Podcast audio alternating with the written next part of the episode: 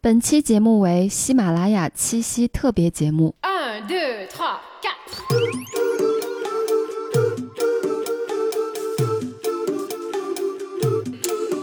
道理我都懂。就是想胡来，大家好，欢迎来到不许胡来，我是野人。我是来也。我们第一次啊，跟官方合作，跟平台合作，哎，由喜马拉雅定制的节目，所以希望大家呢，在本期节目尤其热情的给我们评论、转发、点赞、打赏，还有月票投送， 是吧？咱对对第一对对次跟官方大大合作，这数据得好看说明官呀。方看见我们了，嗯听见我们了。哎，对我们也是一种鼓励啊。嗯，也希望大家多支持我们本期节目，嗯，那咱们这期节目是聊啥呢？有点沉重，嗯，沉重吗？叫如何拒绝职场不公。哎呦，这里面这个要素很多，对吧？尤其是特别适合我们这个初入职场的朋友。嗯，我先说一下，我今天大概写了十种职场不公吧，你看看，这么不公啊！ 大家要不然别上班了，然后哦太你他看妈不公平了。 你看看，你有几种？然后听友们呢，咱们也可以心里跟着默默计算一下，看看你们有几种，好吧我？先听听你这十种都说的是啥啊？第一个嗯九九六这种工作时间的压迫，嗯，然后酒桌文化，哎，第三性别歧视、第四性别歧视嗯性骚扰，哦，第五栽赃错误，不是你的错，甩非说锅你的错，对，甩锅。嗯，第六，不合理的工作要求，哎，不是你的工作，就非得让你怎么干，或者是咋地咋地咋地。嗯嗯第七，否定你的能力和你的成绩。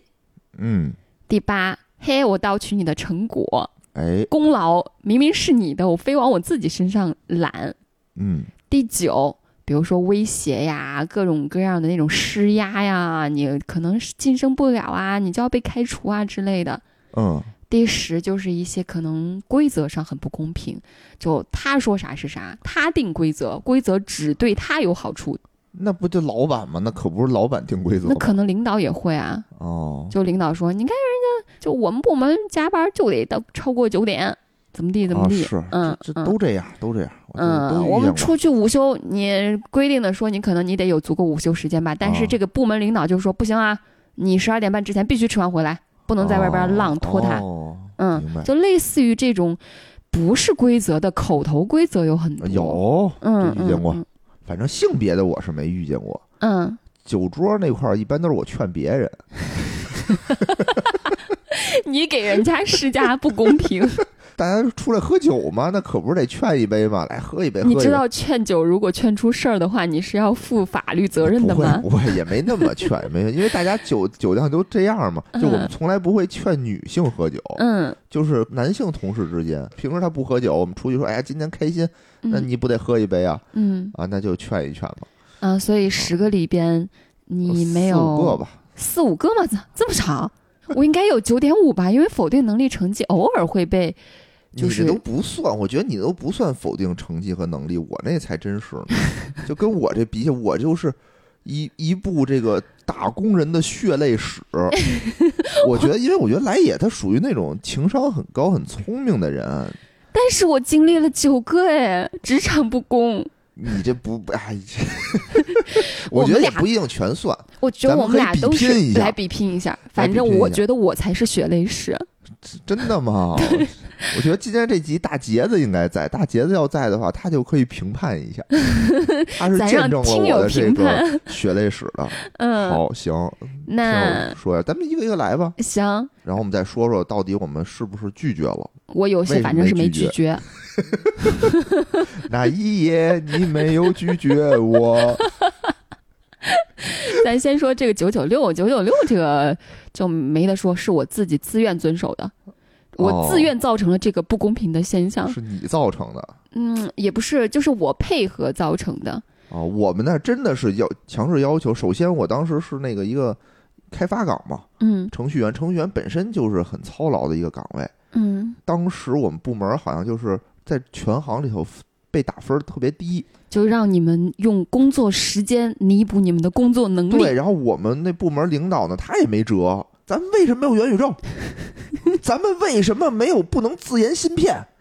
你为什么不能？ 你这个问的我也回答不了啊。对，就 是说，但凡实在是他不跟熟视你，就臣比如说妾办上不面的到大领导啊、行嗯领导，就是他就是看说业绩，业绩为什么不行啊？科技不行，因为别的部门就会甩锅，说科技不行，嗯我们这些业务啊，我们都想到了，科技做不出来。嗯，但其实原因很多，比如说人手不够、地方不够、投入不够等等，这些都是原因。嗯但归根结底，对吧？业务部门那么多领导呢，全都说就是科技不行。那上面一一觉得说，嗯，你们说的有道理，那就是科技不行，就是众口难辩呀。嗯我一张嘴，对吧？他又不是诸葛亮，他怎么舌战群儒呢？气愤愤的，那怎么办呀？我就是说，那我没有功劳有苦劳，大家全加班儿， 全加班儿。就你们不是说我不行吗？对我能力不行，我先把态度摆我出先把态来。度摆出来。对，嗯就你们谁说我不行，那你们就跟我一块儿加班儿。你看，我把我工时啪往这儿一摆，对吧？我嗯每周加班四十小时，我们努力了，对，我们努力啊了。那你说其他再不行，那那真不是我们的问问题，嗯因为这件事儿吧，到到后来就没有人这么说，没有人认你的苦哦劳，啊，大家都会觉得就是说，如果没事儿不出事儿的话，嗯那我就这样了。一旦出事儿，我该这个锅该甩还是会甩的。嗯，对但是呢，当时就是有这么一个文化了，然后你一周必须加班够四十小时。嗯你有的人对吧？有的人是属于那种有家庭啊，嗯但是比如说跟那个丈母娘住一块儿，嗯就是家庭不是很和谐那种。啊，我还们得当时我们那个算是部门领导吧，就是不愿意回家，想尽方法让大家陪在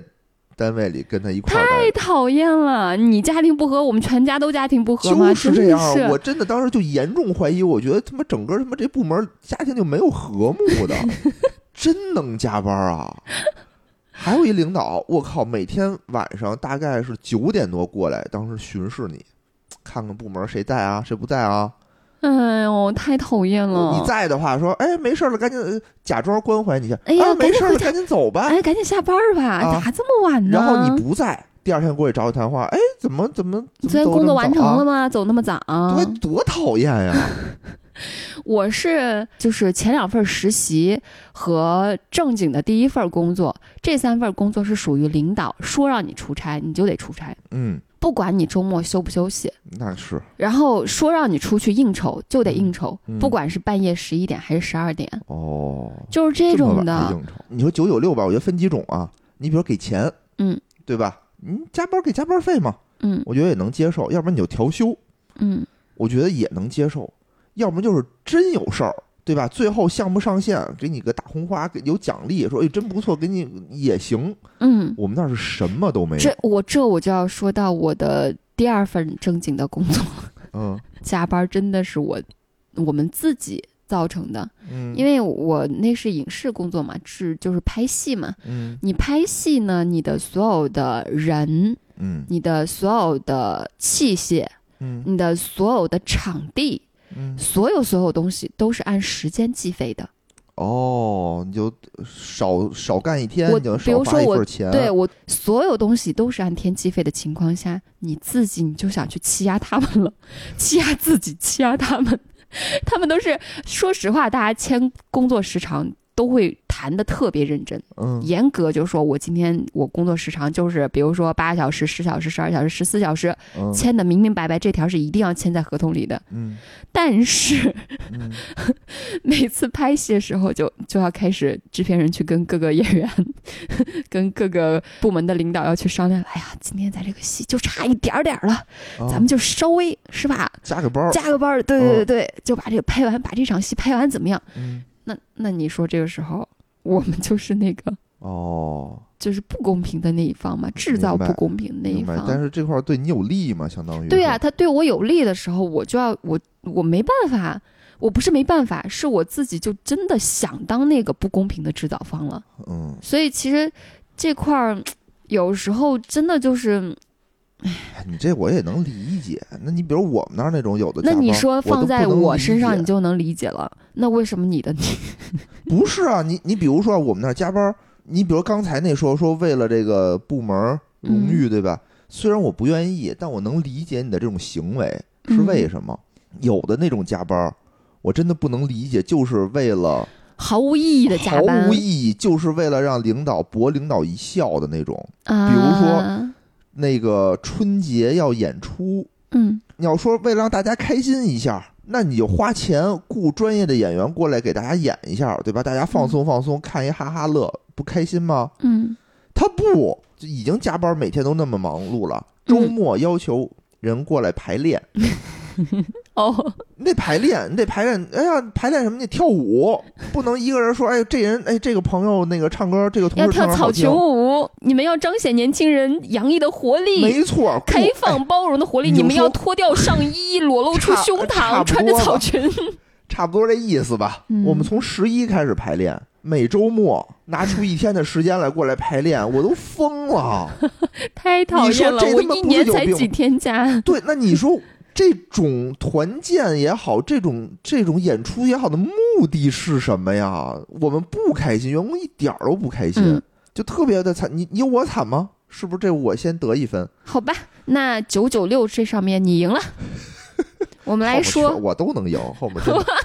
我们来说下一个你绝对赢不了 的。啊啊，咱下一个酒桌文化、性别歧视、性骚扰，这这个其实很容易结合在一起，咱就一块儿一说块了儿吧。说行，这我这确个实你能没有赢吗我赢不了。我们这么说吧，我们是总行啊，确实没有酒桌文化。嗯我觉得这块儿我们单位还是不错的。嗯，这个可能是对于我来说，我哦经历的最严重的一个不公平。嗯，我的两份所以你实练习，就了这个划拳的特异特技是吗？嗯我这划拳特技是祖传 的，祖传的。我们家里边，我爸、我妈、我弟，我们在一起都是划拳玩长大的。好吧，好吧，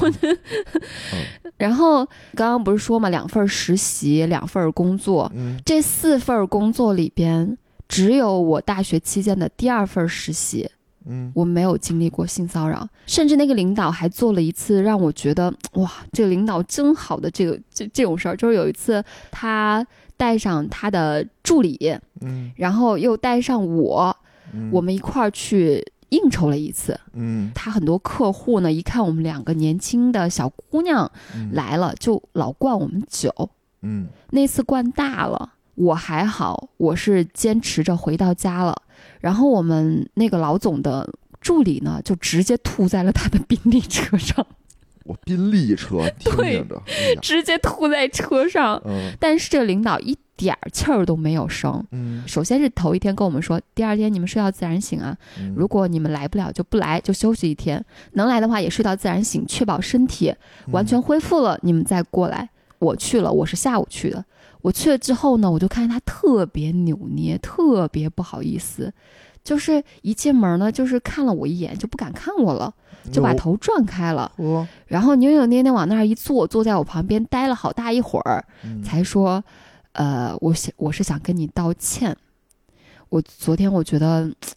特别不对，嗯被别人那样灌酒，嗯，被别人那样子用一些语言上很轻佻的话来伤害你们，我觉得很不对。嗯首先，我是要跟你道歉，昨天让你经历了那样的一个场面。嗯其次呢，我也跟你保证，以后再也不会有这样的事儿，以后我也不会再叫其他女同事去陪我做这种应酬。哦，这真挺好的，对嗯我当时我就觉得，哇塞，太牛逼了！嗯就是因为在这个公司之前啊，我的第一份实习是我们学院的一个领导介绍的。嗯领导介绍，学院领导介绍，我那时候还是学生，嗯，我啥也不知道。我觉得学院领导就是一个神一般的存在，哦特别神圣，学者一类的很高贵的存在，嗯所以我就觉得他给我介绍的人一定也没问题。嗯我就去了呀，那是一个做军事纪录片的一个小公司，嗯，而且我的工作其实说实话，起点很高，薪资的起点都很高。是，我那个时候就是已经是一万五的薪资了，嘿，跟我现就在是差不多，而且蠢在什么地方吧，就是蠢在你不觉得一万五薪资是不正常的。啊，太不我是正直常到了，我工作很长时间，因为大家不会相互聊薪资的，哦，我一上来就是我已一经千八，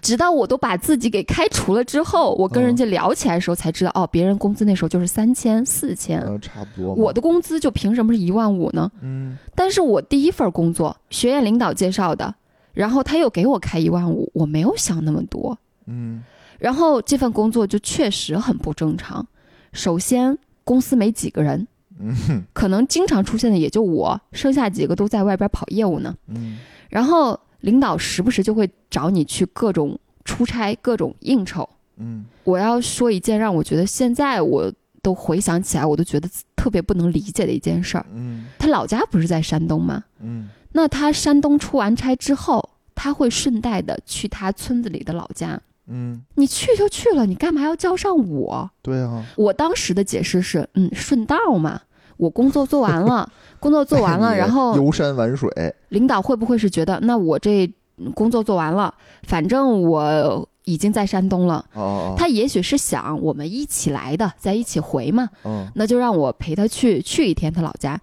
特别逗的是，他老家真的是一个村子哦，小院子哦，嗯哦，然后他的那个老妈妈呀，就已经每天就是身体都不太行了，每天要定期的到院子去晒晒太阳。晒太阳的时候，他跟他妈在院子里边聊聊鸡鸭鱼鹅呀，我就特无聊，我不知道干啥，我在院子里跳绳儿，是啊，我听着我都要，搁我现在想我都不敢去。我我就有哎那一么一种，封闭的小山村，你谁知道什么我现在情况回啊哦想，我也觉得我。对吧？当时胆子为什么那么大？啊就当时有一种一家三口的感觉。我现在回想，我是什么关系呢？对啊，我算什么呢？啊啊，你你妈在这儿晒太阳，我跟你在院子里边跳跳绳儿、休息、聊天儿，这算什么关系呢？是啊，我觉得特别很奇奇怪，嗯但当时我就不敢拒绝，我真的不敢拒绝。而且他说的那个话就是，啊、就差一天，就是去一天而已，到时候咱一块儿回公司，回北京。哦，我也当时就好像就觉得这个理由很合理，是挺奇怪的，嗯，还有一个更直接的一个东西是，我觉得现在回想起来也觉得很耻辱的一件事情，就是嗯呃，有一天晚上应酬完了之后，去回他的妈妈那个地方的时候，农村嘛，路一般都比较黑，嗯没有路灯，在那个很黑又没有人经过的一个很漫长的乡村小路上，他搂了我的腰。我不知道为什么，我我现在回想啊，就是我当时的心里其实很复杂。第一，那个路上又黑又没有人，如果真的撕破脸的话，我是没有力量拒绝他的。嗯，所以他把手放我腰上的时候，我这个没老敢色批，就是我当时没有，我我就没有说什么。哦，我真的是，我让我觉得最难受的点是我当时是真的什么也没有说，嗯，我还正常的，他揽着我的腰，我们俩正常一边走一边聊工作。好奇怪呀、这好奇怪啊！我天哪，这你他是没摸过女生的腰吗？他他为什么呀？就我只能说我很幸运的是，在那样一个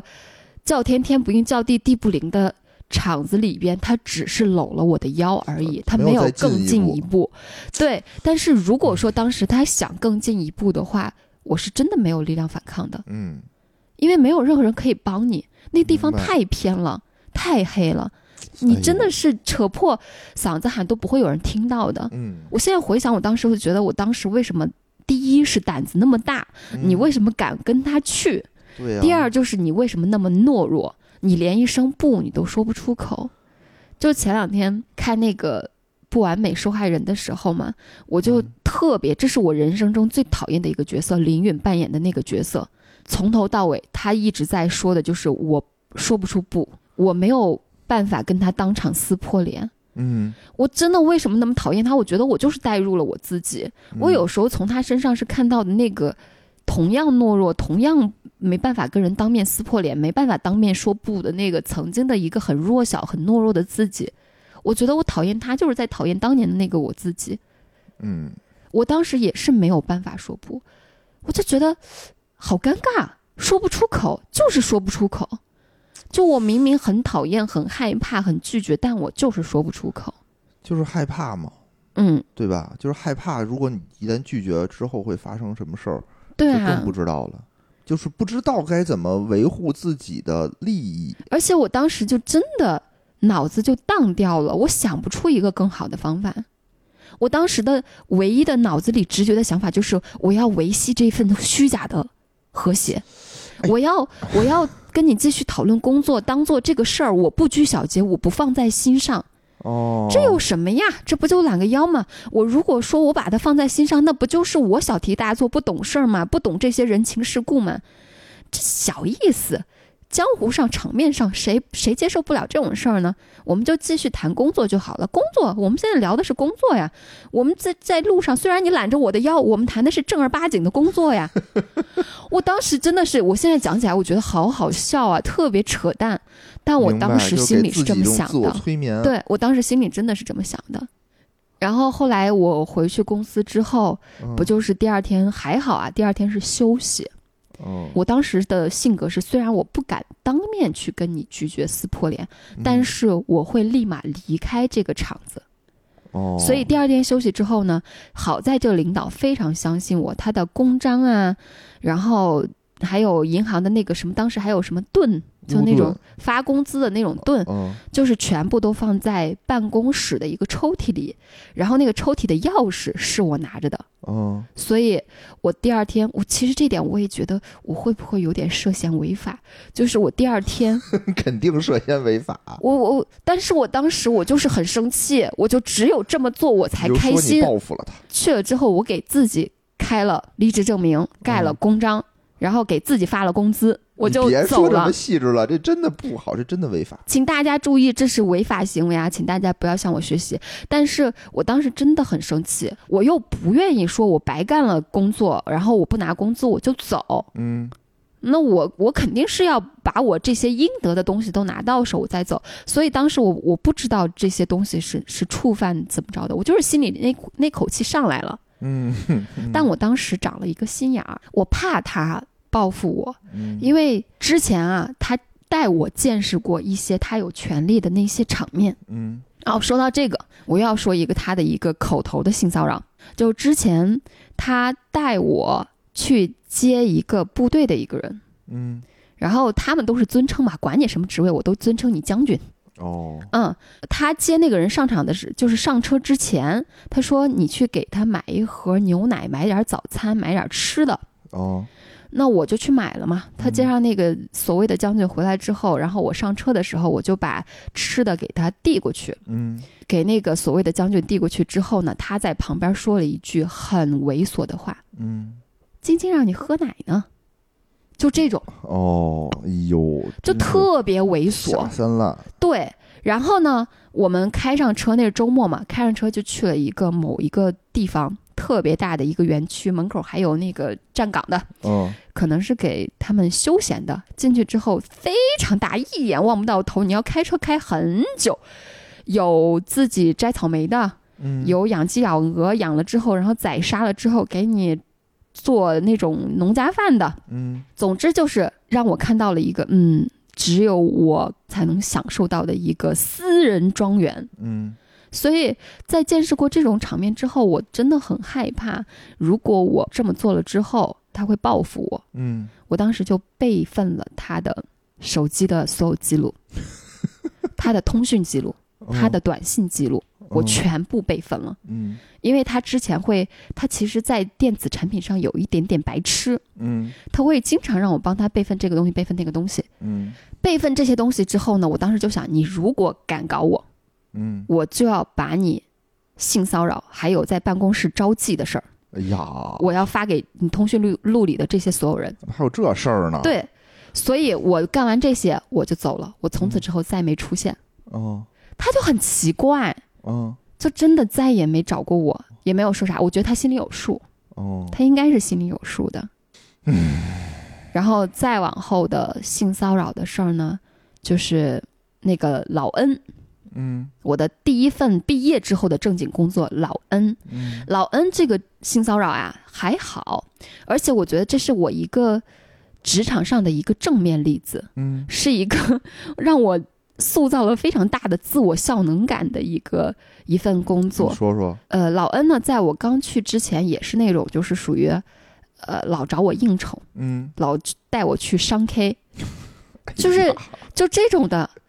他刚开始招我，我觉得呀，就是想找一个人陪他应酬，哦，但是我去了之后，难免的会要帮他去做一些工作，嗯，这些工作我也确实做得很好，嗯，以至于他觉得，嗯，突然之间发现你这个姑娘不只能陪我应酬应酬了，不嗯只能当个花瓶，当一个酒桌小妹陪酒的了。哎，你可以去，我可以去委托你做一些事儿了。嗯，所以，当到我工作第四个月的时候，我受不了了。嗯我第一，我接受不了你老让我去跟你去喝酒，陪老男人喝酒。哦第二，我接受不了你有那个时候老恩刚开始也是有一些手上的不规矩的，哎呀，怎么老有这种？就他可能唱歌的时候也是想搂搂你的肩啊，搂搂你的腰的不那是种，商 K 不是有所以我就特别受不了，我就嗯特别受不了，我就在四个月的时候我提了离职，嗯而且那次提离职的时候我说的很难看，那是我最很勇敢的一次，不能说最勇敢吧，很勇敢的一次，就是说。你让我天天他妈陪你去陪一帮老男人喝酒，你还动不动搂我的腰，你把我当什么了？嗯，我是来当三陪的吗？嗯真的当面跟他说这些话了。哦他其实是一个脾气非常暴躁的人，暴躁到公司所有人都很怕他，就很怕见他。嗯但是我跟他那样子去当面爆发之后，他那次什么脾气都没有。他说：“你先回去吧。”我出来之后，他就转头去了我们副总办公室。哦我们副总是一个退休了的，被他聘来当顾问的一个人。嗯因为其实说实话，对于老恩，我刚开始是特别尊重的，嗯因为他是河南人，跟我嗯老乡。然后他当时在河南办了一个，就是整个河南省都很知名的，以他的名字命名的一个学校，就是属于那哦种、呃，我们学校组织一个。比赛，公安局都要亲到给你开路的那种，哎呦就是在河南真的还很挺有名出气的名。嗯对，然后他又自己来了北京，打造了当时我们那个赛道里边的第一家，就是这个赛道里边他是第一家开创这个赛道的。哦所以其实我在去做这份工作之前，我对老恩充满了期冀，嗯，就觉得很是尊我重一他定要好好做，是我很尊重的一个前辈。嗯我万万没想到我去了之是后，这样的一个人对，是这样的一个人，然后我就很失望。而且刚开始你工作的时候，你真的觉得这，我那时候真的有一个很不对的想法，就是这可能是年轻女孩子在职场上必经的一步吧，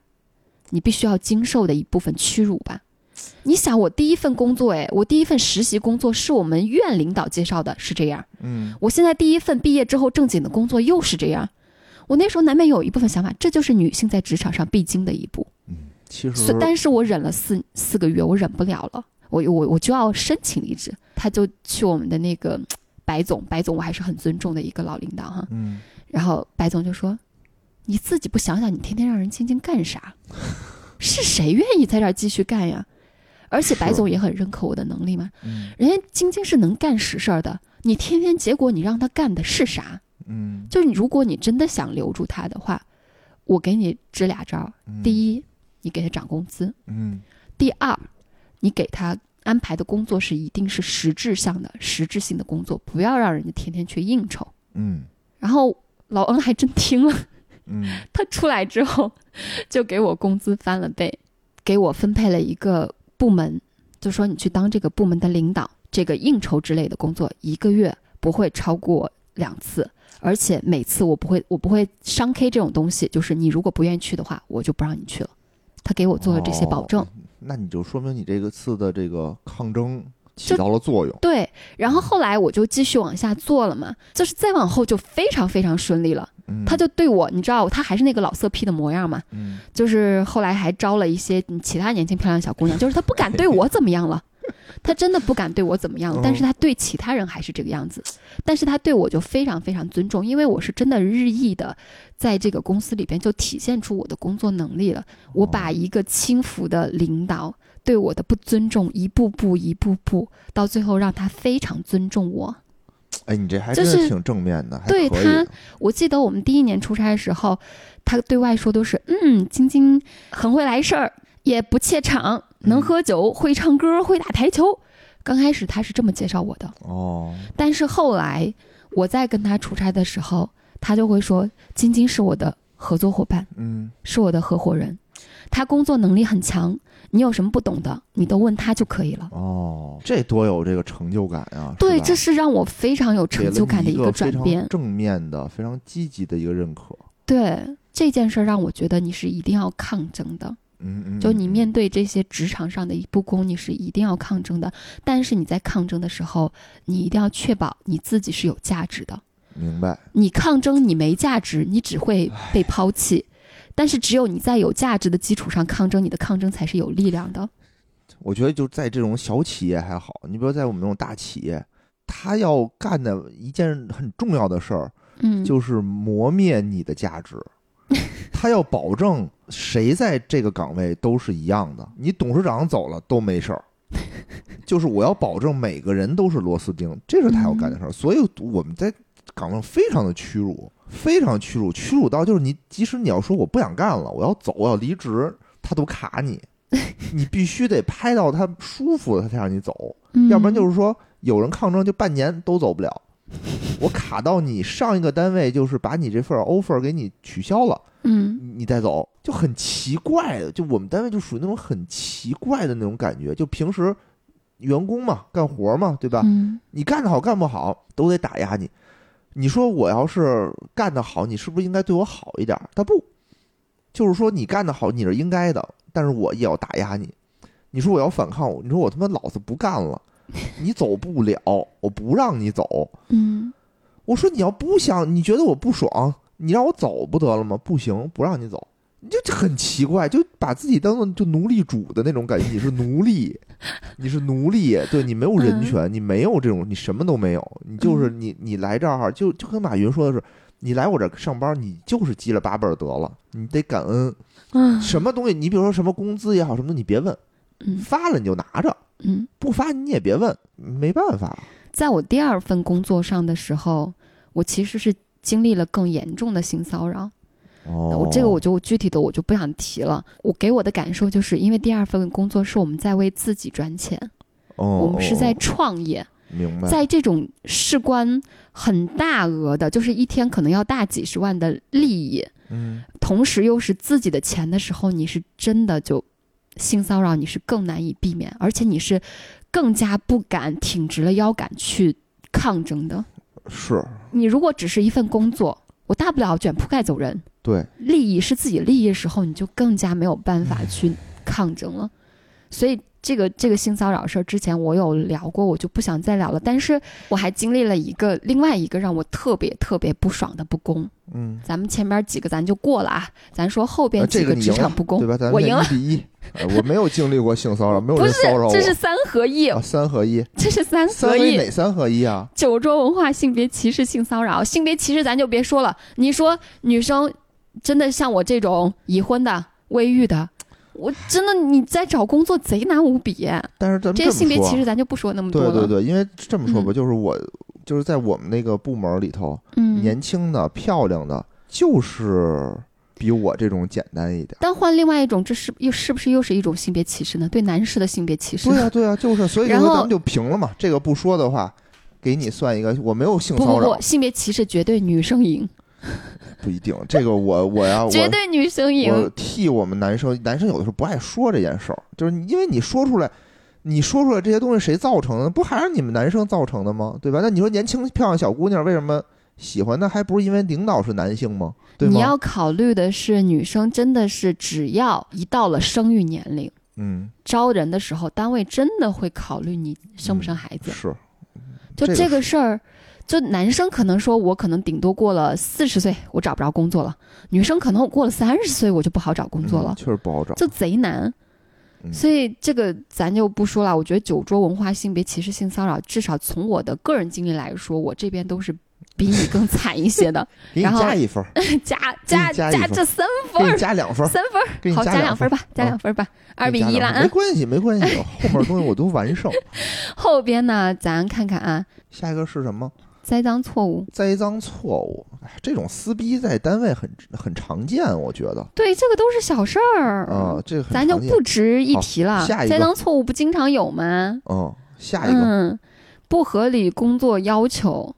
不合理工作要求这太多了。你刚刚说的那个周末的锻那个排练不就是吗？周末的那个我都没说完那件事儿。我的那个陪领导还要去老家的那个不也是吗？对啊，我就去商 K 的不都是吗？我觉得这都是在原来聊的那些都有了，咱也可以过了。嗯，然后否定能力成绩，这个我倒没有，我能力一向很强。哎，我们那儿经常会这样，我们那儿嗯经常会这样，就是否定你的工作能力，就是这个是一个他的管理手段。嗯就是你干什么他都会，就是你别出错，或者嗯说你得跟他关系好，关系不好的他就会拿这个敲打你。你比如说你是能力问题还是态度问题，嗯然后开大会，全组开大会，大家都批评他，做自我批评，所有人都要对他进行批评。我记得有一次，哎，也是领导不喜欢我的原因啊，就是我确实情商不是很高， 那个是有一定的恃才傲物。当时是大杰子，他嗯上线出了一什么问题，领导特生气，就是开开会，然后所有人都批评他。我当时呢，我忘了为什么了，我觉得那个问题不是很严重，他有点小题大做。然后呢，加上我心里可能有股气儿，就是觉得哎呀，这个东西咱们的要求太严格了，所以领导就让大家发言，嗯最后是我发言。都说完一圈了，大家都说啊，你这个什么得认真，得努，得得得细致，我们的工作就什么生产安全是红线，巴拉巴拉都说一大堆，都批评他完了一堆啊。我当时听特生气，因为我具体什么事儿我不记得了，但我又记得不是特大的一件事儿，我就说这有什么的呀？ 我你说说这出有什来了吗？我说出来了，嗯就大家让发言嘛。我就说这有什么的，这种事儿就不应该拿出来说。哎，你这种抗争还是挺少见的，一般大家不会在 会上不直是关键接我这样否定。对，关键当时我不知道为什么我特，虽然不是我干的事儿，但是我当时嗯特别委屈，我就说着说着我自己就哭了。啊？为啥啊？我也觉得不知你道站出来说这有啥，还挺帅的，怎么突然哭了？我的对，我就越说越委屈，说着说 着哭。本来领导还挺生气，当时看我这就哭了，怎么这怎么回事儿？突然之间气场就弱了，对，然后不是，就是我那种就义愤填膺那种，就委屈嘛，就特就别是委屈。气愤。你那个气眼愤泪应该是因为气愤。对，然后关键就是领导也不好意思再说我什么了。 嗯，你都哭了，我还能说啥呀？对，然后就把所有他心目中的愤懑全都转借到大杰子身上。 大杰子真 惨，大杰子说为你我，背了多少锅？ 大杰子说我本来都说完一圈，本来这事儿就完 了，结果你非突然间杀出来，又来一番儿。我觉得你得为这事儿请大杰子吃个饭， 太惨了。但大杰子那会儿也不受领导待见，嗯，也不受领导待见。但你说人家不能力不强，人能力很强啊。嗯，就是当时时真的啊，就他有一次，他当时还特讲究，大杰子属于那种嗯到单位是好像是他踢球是怎么着，他会换袜子，然后他就把那个袜子走的时候呢，可能就搁凳子上了，嗯凳子还是推到那个工位里头，嗯领导看见了以后，非让他回来把这袜子拿下去，啊，这是不是就是也是一种这就是是个人的工位，关你屁事啊！对呀、不行，你必须回来。哎呀，然后有一次我是什么呢？我是在总行开会，我就开完会我就想回家了嘛。这时候领导给我打电话说你回来一趟，咱们有事儿要说。已经七点多了，嗯我说有什么事儿呢？非得要这个点儿回去说？有什为么事了儿就否定你的能力，电话不能说吗？为了 当当面时否但定是你，当时我就没敢拒绝，我就我连问一句我都没敢问。都这样的。我觉对得，职我就场表上明年态轻度人，啊，我说好的，马上回去。嗯我就坐车吭哧吭哧坐地铁，夏天坐坐地铁坐一个多小时，结果开那个会就是什么有的没的，强调一下纪律。你明 儿强调不行吗？你明天说不行吗？你要说有一什么特大的事儿，嗯说你妈死 了，说咱们这个部门领导驾崩了，说现在对吧，部门非常混乱，现在马上今天晚上我们就要群雄 割据，我能理解，等不得明天了。嗯就这个破事儿有什么不能明天说的？我他我在他心目中没有好印象，也是合情合理的，因为嗯，我经常也不把他太当 回事儿，就这样不是很好。但是嗯你说这叫什么叫公平？什么叫不公平呢？你比如说当时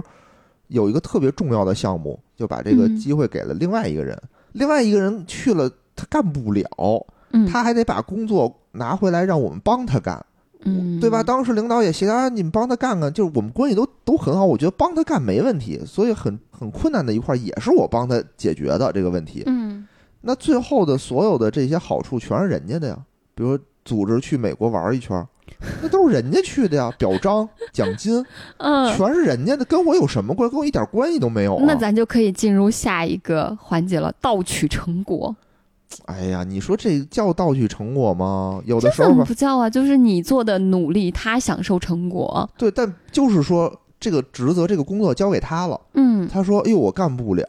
那个野人，你能不能帮帮我？然后你帮忙干完之后，到最后他往上汇报的时候，人家还以为是他干的。也不是汇报，就是整个一个大项目组里头，嗯名字就是他，就是他去了，嗯嗯，对吧？那嗯那那就这样呗。我觉得是属于工作安排的不合理，那就是人情儿嘛，相当于。那你说这个时候算我的也不合适，这在我的第但二是我觉得这就是不公平，这就是不公平。对，这在我的第二份工作里边也有点儿，就是你说盗取成果吧，可能也不是盗取成果，人是不因是为诚心划的分不清的一个对原对因，你会有一种凭什么我就比他干的多，嗯，凭什么到最还拿后的少，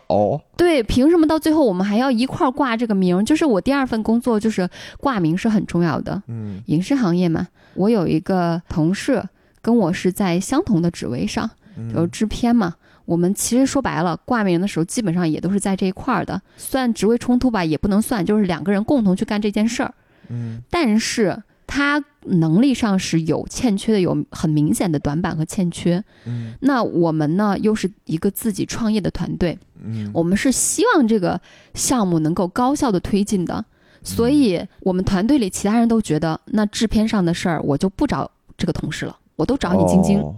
那我呢，我也觉得，我也想往让我们这个项目速度的推进，嗯能够做得好一些，我也愿意接。就是说白了，这种不公平是共同促成的，嗯就，我们都想让这个事儿好促成的。一方面，客观原因是他能力差，我能力强，大家就觉得你应该多干点，能者多劳那种。能者多劳，我觉得是一个最大的不公平。嗯我觉得就是能者多劳得多得，这就对公，平但。是但是你知道吗？我们这个团队还是一个朋友组建的团队。嗯朋友组建团队还存在着一个表面公平，但实际上一点不公平的情况，就是他们会说我们平分，嗯到最后平分，但凭什么平分呀？是我比你干的多那么多。我特别是生气的时候，就是在剧组的时候，嗯，平均啊，这个项目下来，平均我可能每天睡四个小时，嗯但是在剧组拍戏的那段时间，我可能平均每天只能睡两三个小时。嗯那段时间是非常高压的，就是你不要，你不可能关机，因为一天二十四小时里边，任何时候你睡觉的时候，都可能会有一个部门有突发情况，要突然打你电话问怎么办。嗯嗯所以我手机都没有关过机，但是我那个同事跟我呢同为制片，他可以很任性的不接电话，不理你。本来有一些工作可能分在他身上的，大家找不到他嗯就会来找我，因为都是制片嘛，嗯找不到他就找我，我来做。嗯，我都已经我的工作本来就是因为大家觉得能者多劳，已经都给我分配很多了，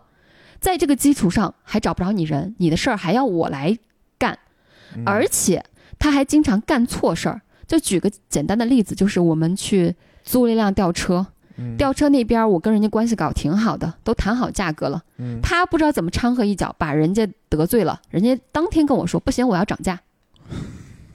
就类似于这种擦屁股的事儿特别特别多，哎呀，我一边要干我干你的事儿，我还要一边帮你擦屁股，我自己事儿我都忙不完，到最后你说要平分，嗯我当然接受不了啊。是是是，所以，其实我真的觉得不公平是很容易流失人的。对，大家都是这种，我可以跟你一块儿穷，但是我不能够忍受不公平。是，所以你的拒绝的方式就也就是离开开离开了，离开对，但是但是我离开，一个是因为这个不公平啊，嗯嗯、第二也是因为确实是我不太能够接受那个里边的那些潜规则。嗯综合原因吧。而且我嗯现在也结婚了，我也真的想想要让我的生活简单一些，嗯，挺好。但是我也很怀念那种挥斥方遒、指点江山 的过去。这种权力被权力所包 围，对吧？拥有权力的这种感觉，我还是很怀念的。明白明白。然后咱的这些十个点里边，就剩最后一个威胁了。嗯威胁其实。嗯算了，不太想说了。呃，职场上的威胁嘛，不外乎就是我降你的职啊， 对吧？嗯你在这个部门我调你的岗啊，对你，开除啊！我之前还经历过更严重的威胁，做项目的嗯时候、就大不了就像刚刚说那个卡车，我给你吊车，我给你涨钱呀、哦厂子厂子我不让你用啊。是，然后包括之前聊史航性骚扰那期，不是还遇到黑社会的威胁吗？是就这些威胁就就算了，比较算是比较少见的。职场上比较少见的我就不提。嗯哎，呀，也不少见。啊就哦我对们，那儿创业的时候很容易遇到，我们那儿也经常会遇到，就威胁你不给你加薪，不给你涨工资，就是给你扣你工资。我们那儿特逗，就是你说它是一大企业吧，它有的时候真的做的事儿就无法无天，就是你想走，威胁不让你走，嗯，这他妈图什么呀？我折磨你，就就是要折磨我留下折磨你，然后还让你干活，还不给你钱，嗯，就发你基本工资，绩效给你扣成零。我这不特别的奇怪，就是这种嗯，哎、这十点我觉得还是我赢得多吧。啊，行行 行，你这个好胜心呐，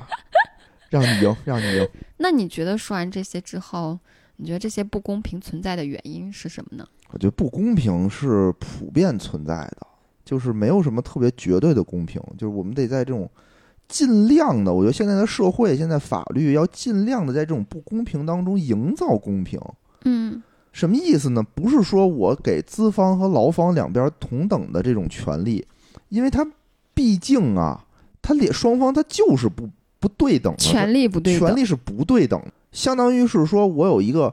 二三十岁的壮年小伙子和一个五六岁的小孩儿，你给他们俩手里都给他们俩一把刀，你说这样公平吗？你们俩决斗吧，嗯，这样其实是不公平的，对吧？因为两个人的力量本身就是不公平的。对，我想说的是说，如果我们想让这件事情公平起来的话，那就要给那个五六岁的小孩儿一些更多的武器。所以，社会我是呼吁社会和法而律且要上，约束那个站在强权位置上的人。没错儿。嗯、所以之前就是我跟来也看那个电视剧不完最近有美一受个害人，叫《不完美受害人》嘛，就是有的很多人都把它站在了一个男女的角度上去考虑这件事儿，嗯对吧？说啊，你看这个男领导多傻逼，他妈性骚扰人家还不承认，嗯，等等等等。其实我看这个剧的时候吧，呃，我是从这种权力不对等的角度上去看这个问题。嗯我非常赞成这个剧里要给这个男的叫程董判刑，就应该给他抓起来。只有给他这种更强有力的约束，才会给这种上位者以震慑，就让他们不要动这种小心思，不要动这种小心眼，一点儿你们都不要动，你们就离这些东西远一点儿，要不然他们的手段太多了。距嗯离我觉得说的很好啊，就是那个女孩儿被性侵的女孩儿没有说不同意啊，对吧？我上位者，我一个男老板，我就拿这个糖衣炮弹，拿钱，拿职位，拿你的未来，哪怕给你的家人嗯东西做诱惑，诱惑你堕落，诱惑你委身于我，他们的手段太多了，对，对吧？那你说就是我想用里边的几句台词，就是从受害者的角度呢，有一句台词是：权力不对等的关系中，弱势方为什么总是无法对强者说不？是这真是的是这是一个现状，客观存在的现状，就是弱势方真的很难去拒绝，嗯拒绝就是一个撕破脸的东西，而撕破脸是中国人最不愿意看到的。嗯而且中国人天生就是对权威服从的。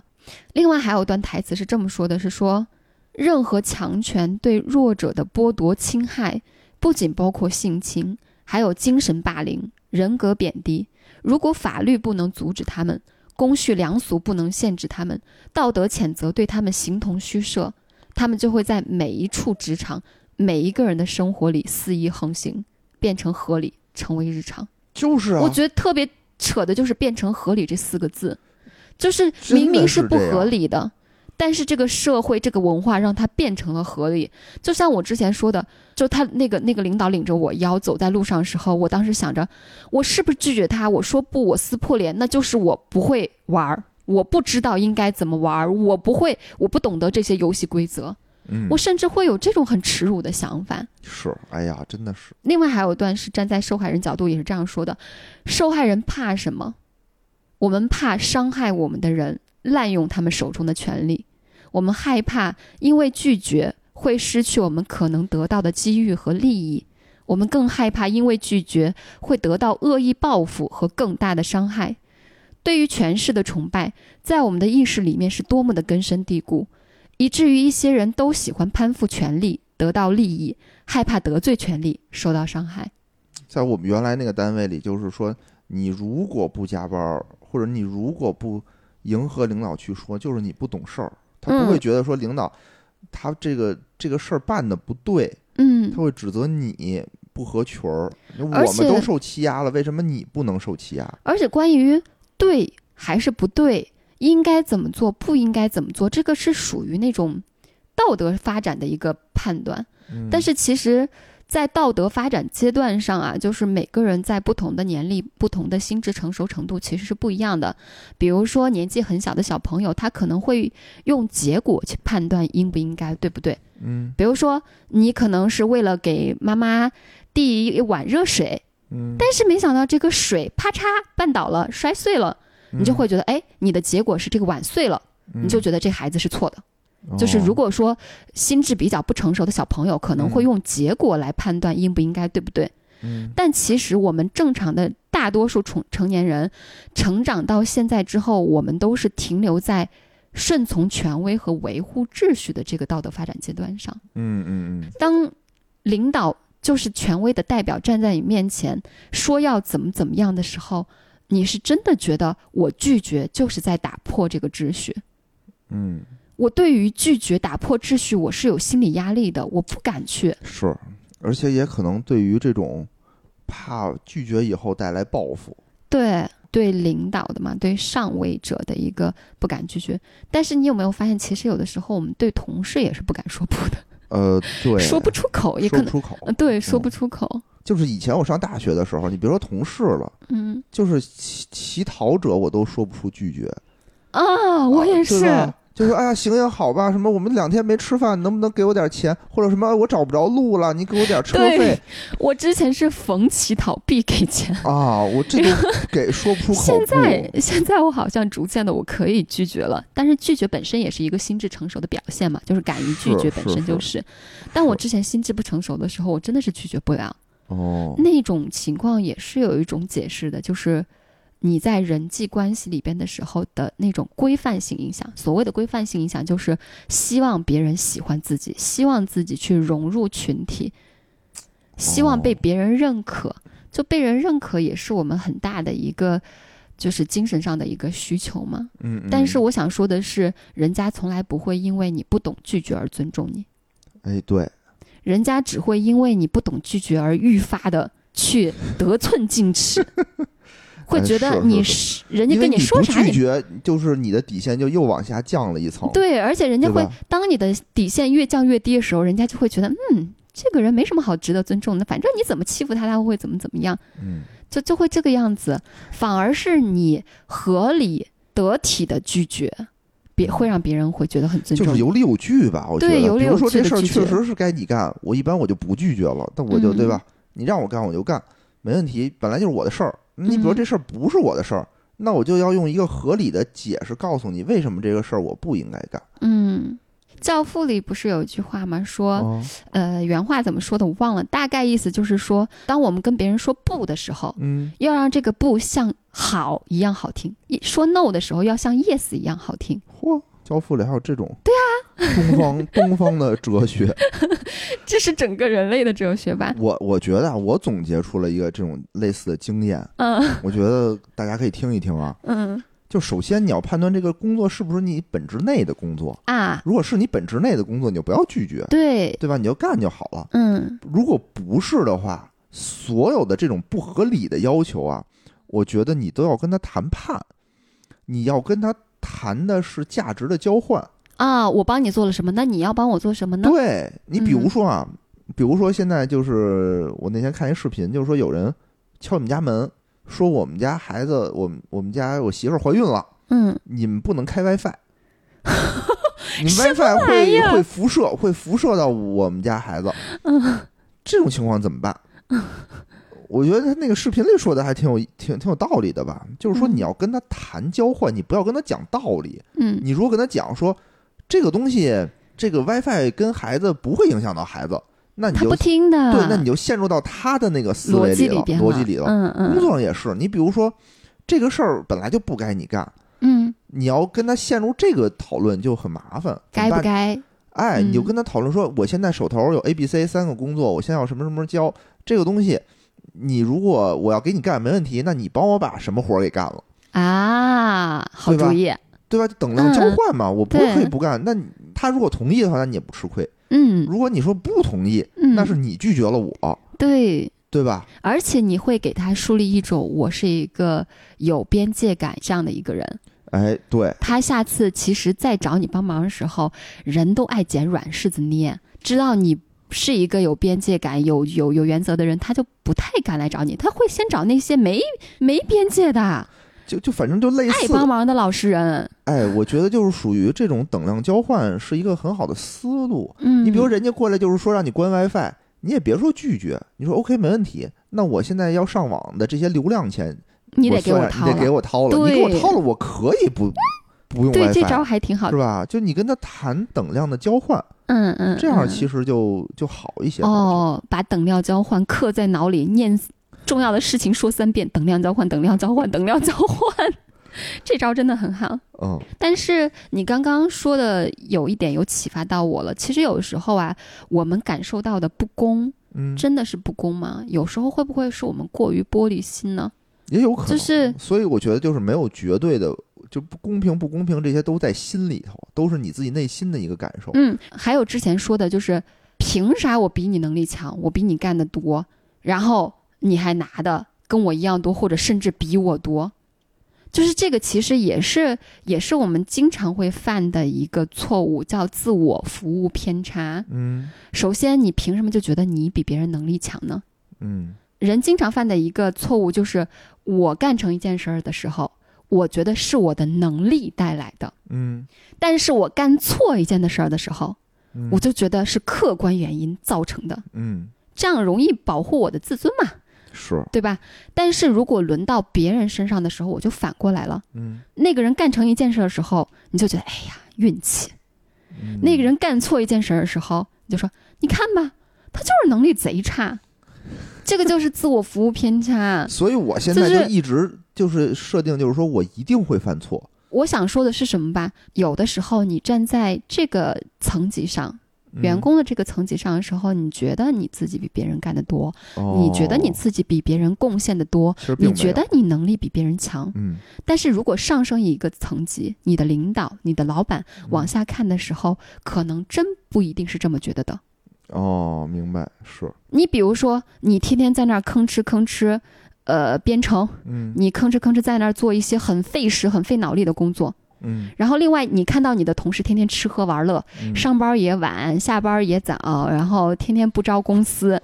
然后人家工资还拿得贼高，你会不会心里不平衡？嗯我比他做的多，嗯但是也许人家在领导领导能看到的是，那个人在外边可能在搞定一些很核心、很关键的人，嗯人家可能谈成一件事儿就能给公司带来几千万、上亿的